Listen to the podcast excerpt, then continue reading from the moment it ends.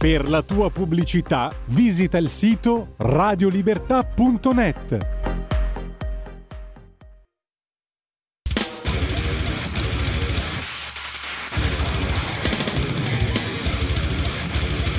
Va ora in onda l'Arena delle Tasse. Le ultime novità fiscali spiegate a contribuenti e partite IVA. Conducono Antonio Gigliotti e Robert Lingard.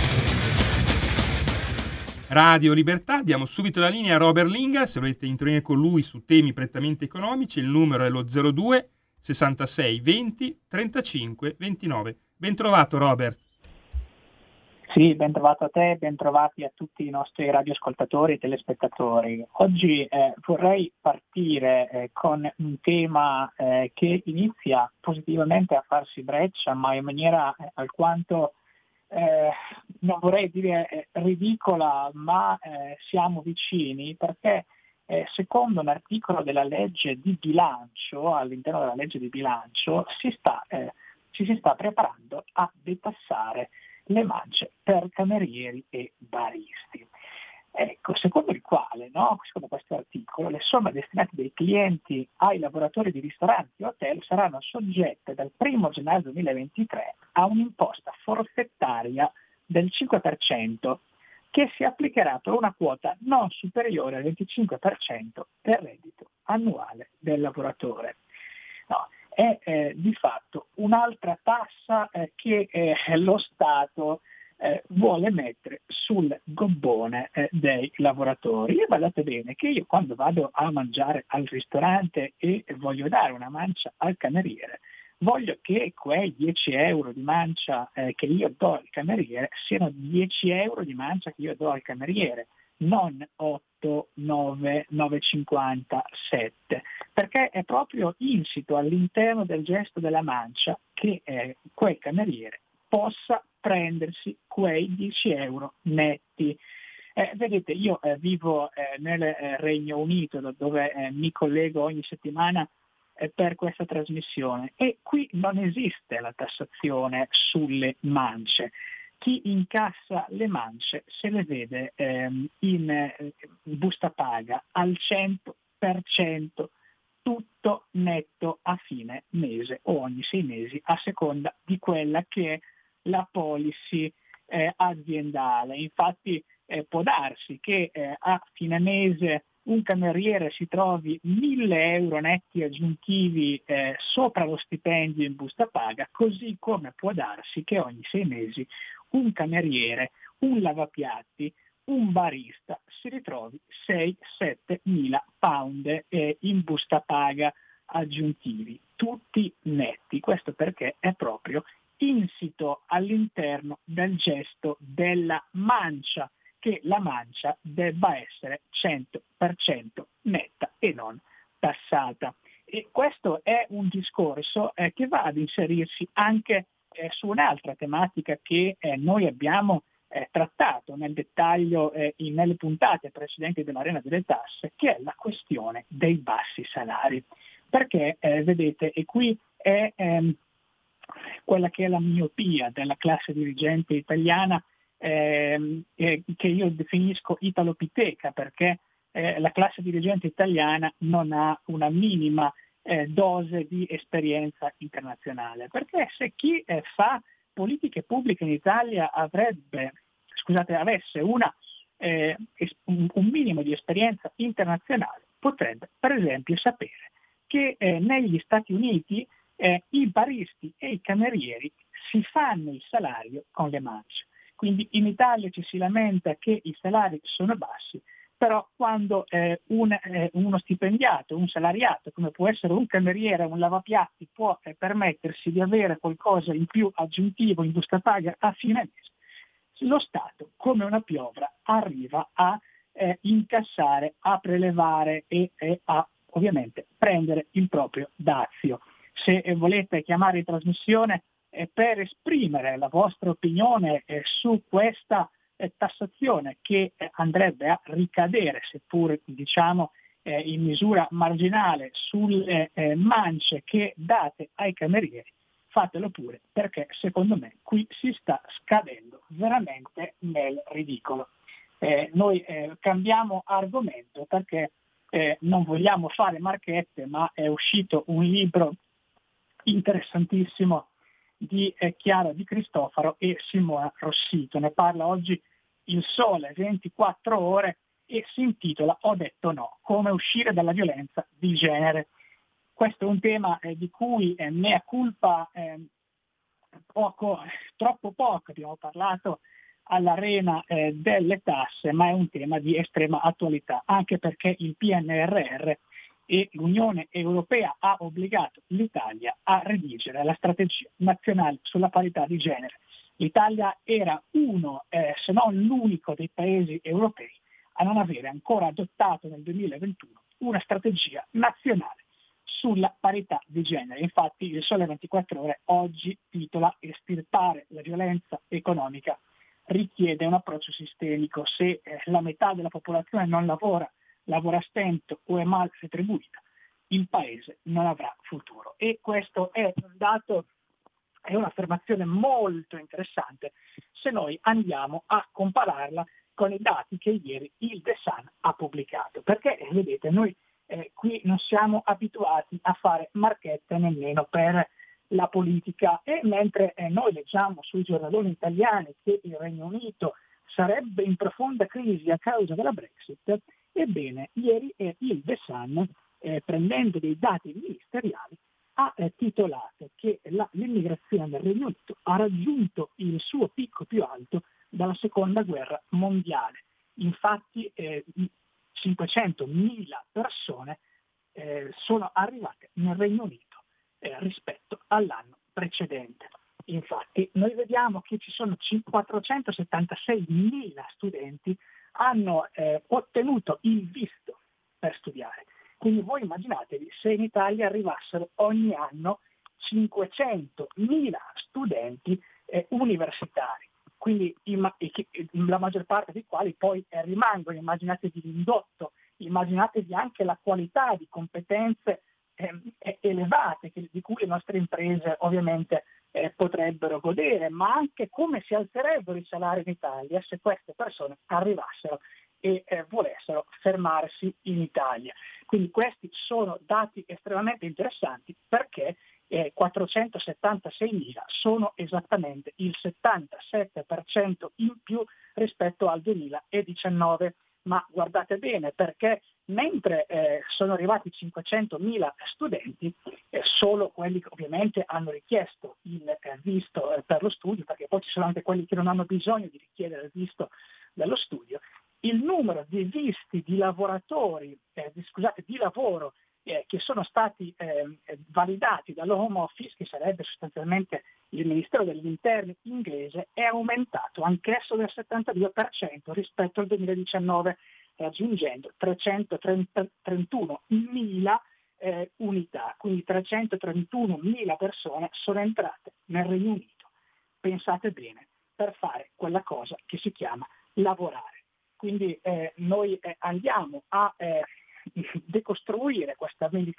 mistificazione che viene fatta rispetto al recente caos politico del Regno Unito, conseguenza di faide interne al eh, partito conservatore,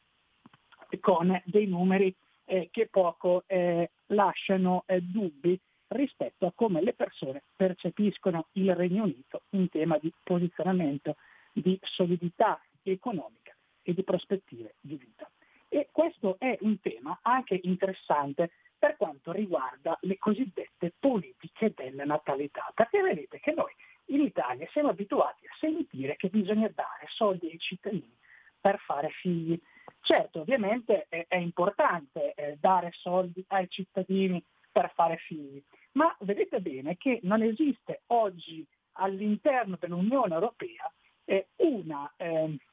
ricostruzione ufficiale credibile che possa consentire di stabilire che l'intervento statale nelle politiche di natalità eh, possa avere un riscontro positivo. Questo perché quando uno decide di fare figli non, non lo fa semplicemente perché lo Stato gli dà dei soldi, perché molto spesso lo Stato i soldi te li dà per pochi anni e poi questi figli li devi mantenere. Ma come fai a mantenere i figli se vivi nel, nell'incertezza economica. Questo ovviamente è un altro dei temi eh, che vengono affrontati perché a livello dell'Unione Europea, per esempio, su questo eh, tema non c'è un indirizzo unificato rispetto agli obiettivi da raggiungere. Ci sono stati per esempio che preferiscono eh, dare un sostegno nel lungo termine fino al compimento del diciottesimo anno di età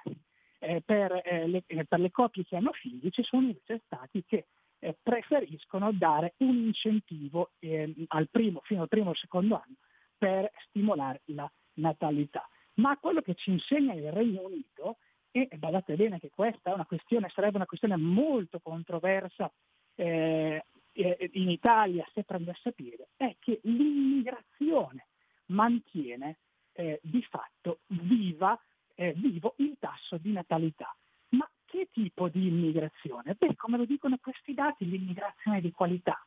non l'immigrazione eh, di chi eh, cerca alla disperata di arrivare in un paese e arrabattarsi alle, alle belle medie. No, perché il Regno Unito quando ha deciso di fare la Brexit, e guardate bene che la Brexit l'hanno voluta non soltanto i conservatori ma anche i laburisti,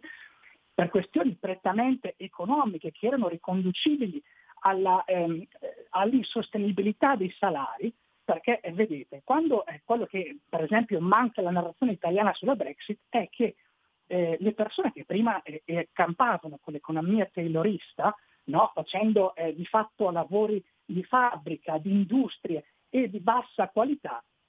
sostanzialmente avevano queste decine, centinaia di migliaia di europei che venivano eh, dai paesi mediterranei dell'Europa o dall'est Europa e che erano disposti a fare un lavoro a bassa qualifica ad un prezzo inferiore, a un salario inferiore rispetto a quello di un autoctono il quale, ovviamente inglese, non avrebbe accettato di lavorare per quel basso salario. Quindi uno dei motivi, delle cause trainanti di questa Brexit non è l'odio nei confronti del burocrate europeo,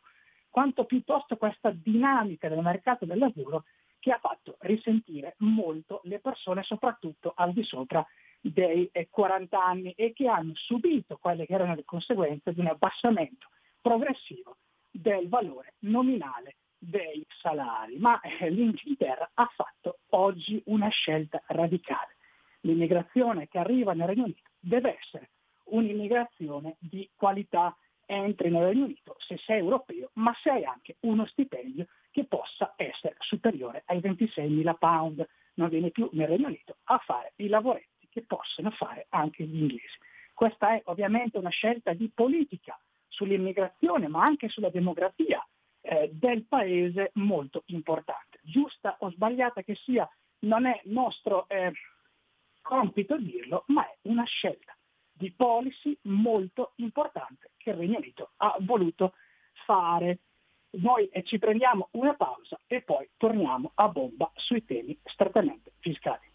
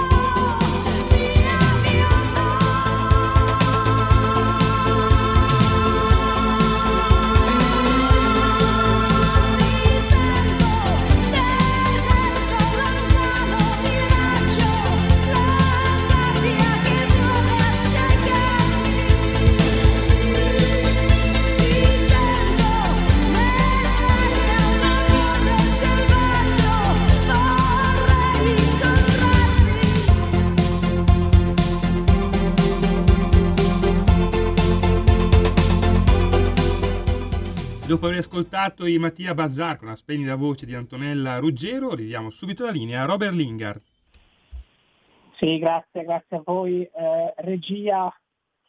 eh, noi adesso torniamo e parliamo eh, ovviamente di tutti quelli che sono i eh, provvedimenti in bozza eh, più importanti e che bene, mandano un messaggio molto chiaro al contribuente italiano nonostante quelle che sono le strumentali eh, dichiarazioni di alcuni esponenti eh, dell'opposizione. Perché vedete, eh, eh il governo nella bozza eh, della eh, legge di bilancio 2023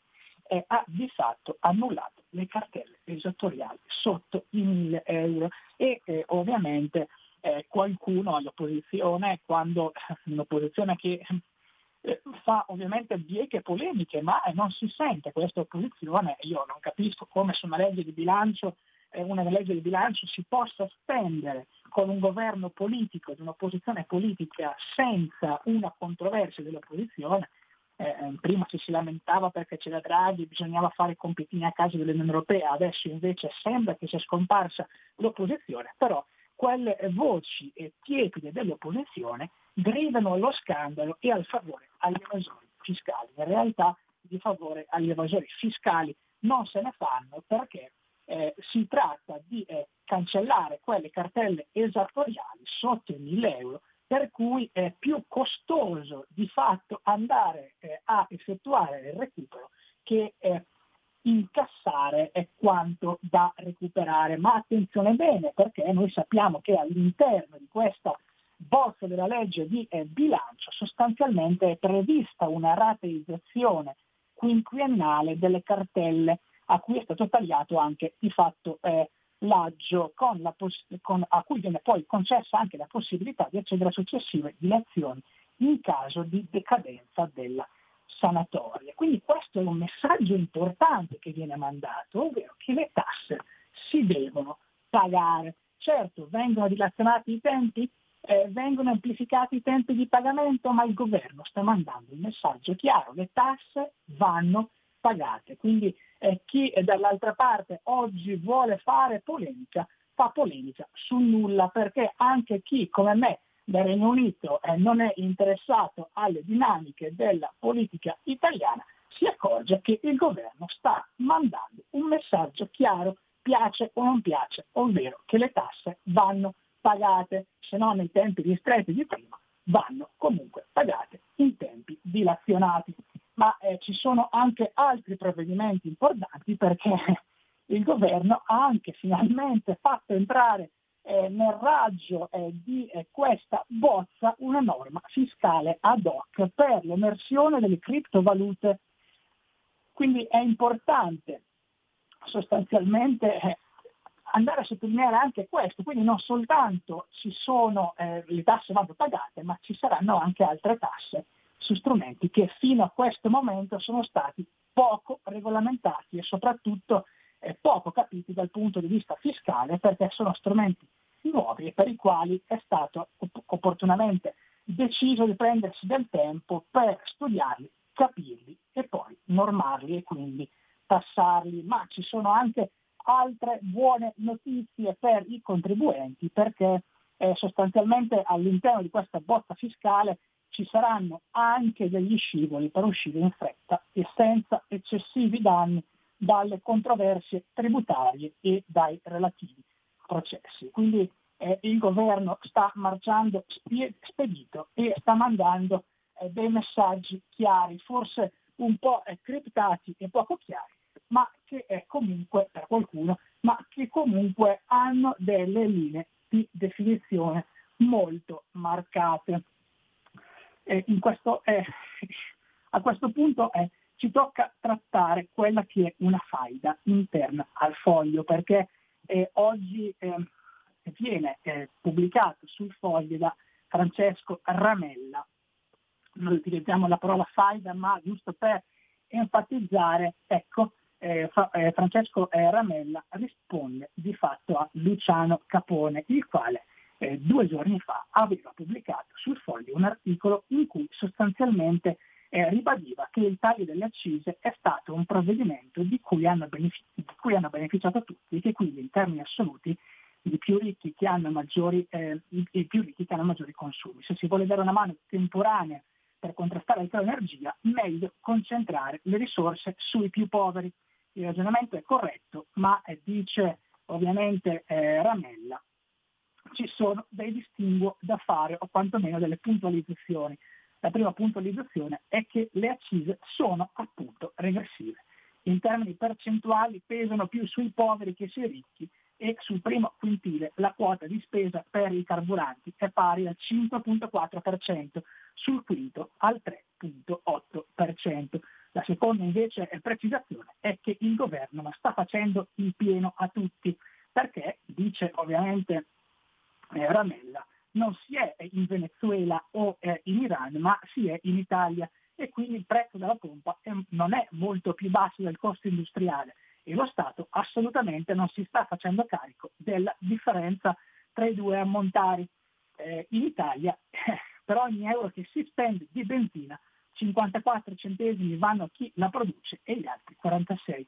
eh, ehm, e l'altro 46% va allo Stato, mentre per il gasolio la quota che spetta all'erario è ben il 38%. Inoltre le accise costituiscono solo una parte delle entrate fiscali del settore del trasporto stradale, infatti nel 2019 la tassazione dei carburanti ha generato risorse per un totale di 37 miliardi. Le altre forme di prelievo sul possesso e l'uso degli autoveicoli portano gli introiti a oltre 75 miliardi, di cui circa 55 miliardi di prelievo specifico. Praticamente una mazzata eh, sui eh, contribuenti e considerato che la spesa pubblica per le strade si attesta da molti anni al di sotto dei 20 miliardi, si può ben dire che sono gli automobilisti a fare il pieno allo Stato e non il eh, contrario. Noi eh, ci avviamo verso la chiusura, però con eh, un auspicio perché oggi il Sole 24 Ore titola che i bonus bolletti alle imprese rischiano di restare